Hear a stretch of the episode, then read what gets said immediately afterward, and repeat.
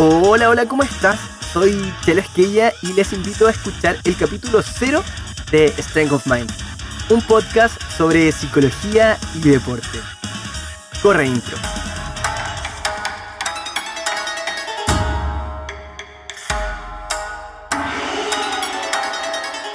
Este microcapítulo tiene como objetivo comentarles un poco sobre qué es la psicología del deporte y reconocer la importancia que ésta tiene si realmente deseas tener el mejor rendimiento posible en tu deporte. Soy Marcelo Esquella, psicólogo con magíster en psicología clínica y especialización en psicología del deporte y rendimiento humano. Entrené CrossFit aproximadamente 4 años y desde el segundo semestre del 2021 entreno powerlifting, siendo parte de Achipo, miembro del club Hércules de Viña del Mar y siguiendo la planificación de Haña Strength.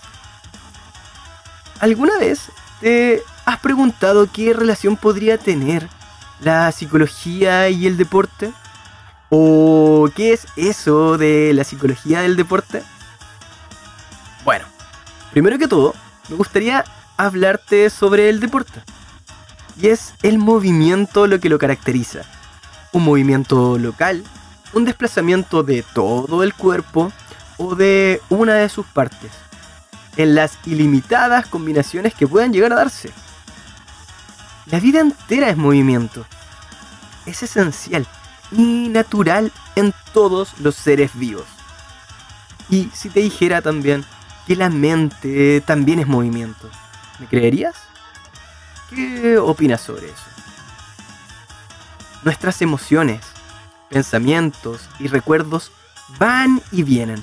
Es por esto que desde ya te invito a permitirte expresarlas día a día y a la vez aprender de ellas, gestionarlas y que éstas no gobiernen tu día. Y también nos damos cuenta que lograr buenos resultados a partir de la práctica de un deporte depende no solamente del entrenamiento periódico del cuerpo, sino también y de manera fundamental de una adecuada actitud mental, libre de la mayor cantidad de conflictos posibles. Y ahora definiendo. La psicología de la actividad física y del deporte es una ciencia que estudia el comportamiento humano en el contexto de la actividad física y deportiva. Y como disciplina de las ciencias de la actividad física y del deporte, aporta los conocimientos psicológicos a la nutrición, al entrenamiento y a la recuperación física. Y también se define como una rama especial de la psicología y como una de las especialidades de las ciencias del deporte.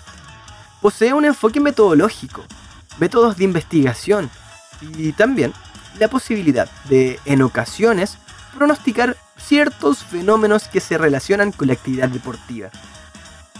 Es por esto por lo que los psicólogos del deporte ponemos al alcance de las personas una serie de herramientas para garantizar que los deportistas obtengan el máximo rendimiento, promoviendo cosas como la cohesión en el equipo de entrenamiento y el liderazgo, como características fundamentales también para alcanzar las metas deseadas.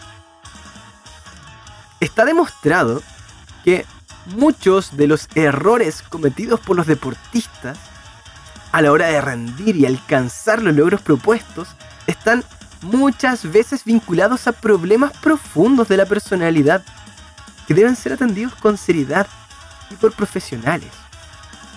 En el deporte hay ciertos procesos psicológicos básicos presentes, como por ejemplo la atención y la concentración, las emociones, la memoria, la motivación, entre otras que promueven el rendimiento. ese, el rendimiento, es el real objetivo de la psicología del deporte en un contexto competitivo. ¿Lo habías pensado así? Ahora, me gustaría derribar algunos mitos sobre la psicología del deporte. ¿Te parece? Vamos por el primero. Este mito es que la psicología del deporte es solo para profesionales y deportistas de élite. Y la verdad es que es beneficioso para todo tipo de deportistas sin importar el nivel que éste tenga.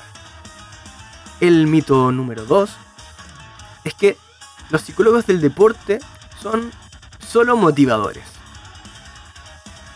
Y eso es falso, ya que te enseñaremos a cómo y también por qué estar motivado. Pero también muchos otros objetivos, ya que el proceso depende de ti, de tus propias necesidades. El mito 3 es que la psicología del deporte es para deportistas con problemas.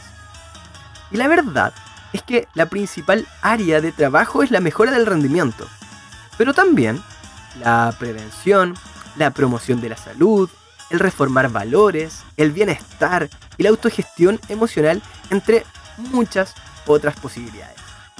El mito 4 es que no es tan útil como otras profesiones.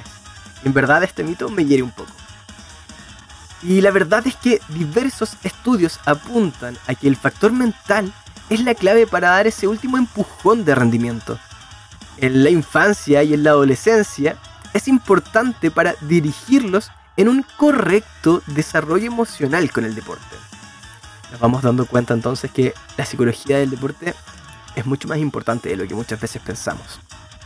Y el mito 5 es que proporciona soluciones fáciles y rápidas. Esto sí que es un mito, ya que la psicología del deporte entrega herramientas que con trabajo y dedicación constante generan soluciones estables y que perduran en el tiempo.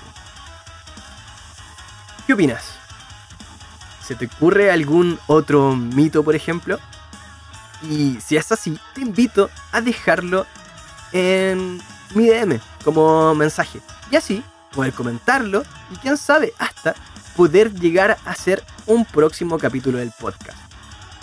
Y bueno, luego de comentarles algunos mitos sobre la psicología del deporte, me gustaría dejarte una idea central. Y es esta. Si sabes que yendo una sola vez al gimnasio no tendrás automáticamente el cuerpo que deseas. ¿Por qué se podrías llegar a pensar así cuando vas al psicólogo? Con una sola sesión no basta para generar cambios que perduran en el tiempo. Esto es un trabajo constante que tiene como uno de los principales objetivos y objetivo central el autoconocimiento. Y en base a eso, y a muchas herramientas que entregamos sesión a sesión, potenciar tu rendimiento. Entonces, y ya para concluir este capítulo, la psicología del deporte es la rama de la psicología que tiene como estudio al sujeto en el contexto deportivo y su objetivo es potenciar su rendimiento trabajando aspectos mentales que lo promuevan. El conocerte cada vez más en el contexto deportivo te permitirá lograr y alcanzar tu máximo potencial a nivel mental. Y de esta manera también disfrutar tus entrenamientos, afrontar con actitud ganadora cada una de tus sesiones y las competencias a las que también asistas. Gestionar tus emociones en esos momentos y sacarles provecho, promoviendo así un mayor rendimiento.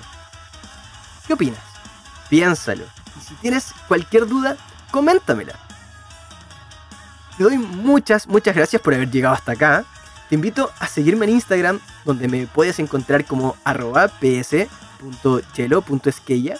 Y bueno, no te preocupes, te lo dejaré anotado en la descripción del capítulo acá abajito. Te comento también que suelo subir historias consultándoles qué temas les gustaría que abordara en un próximo capítulo. Y en ocasiones también voy a dejar un baúl de preguntas que serán contestadas dentro de próximos capítulos. Y por último, te invito a seguir el podcast, a compartirlo con alguien también que creas que eh, le sería útil escucharlo y darle clic a la campanita de notificaciones para que sepas cada vez que subo un capítulo y seas tú la primera persona en escucharlo. Muchas, muchas gracias, nos vemos pronto, chao, chao.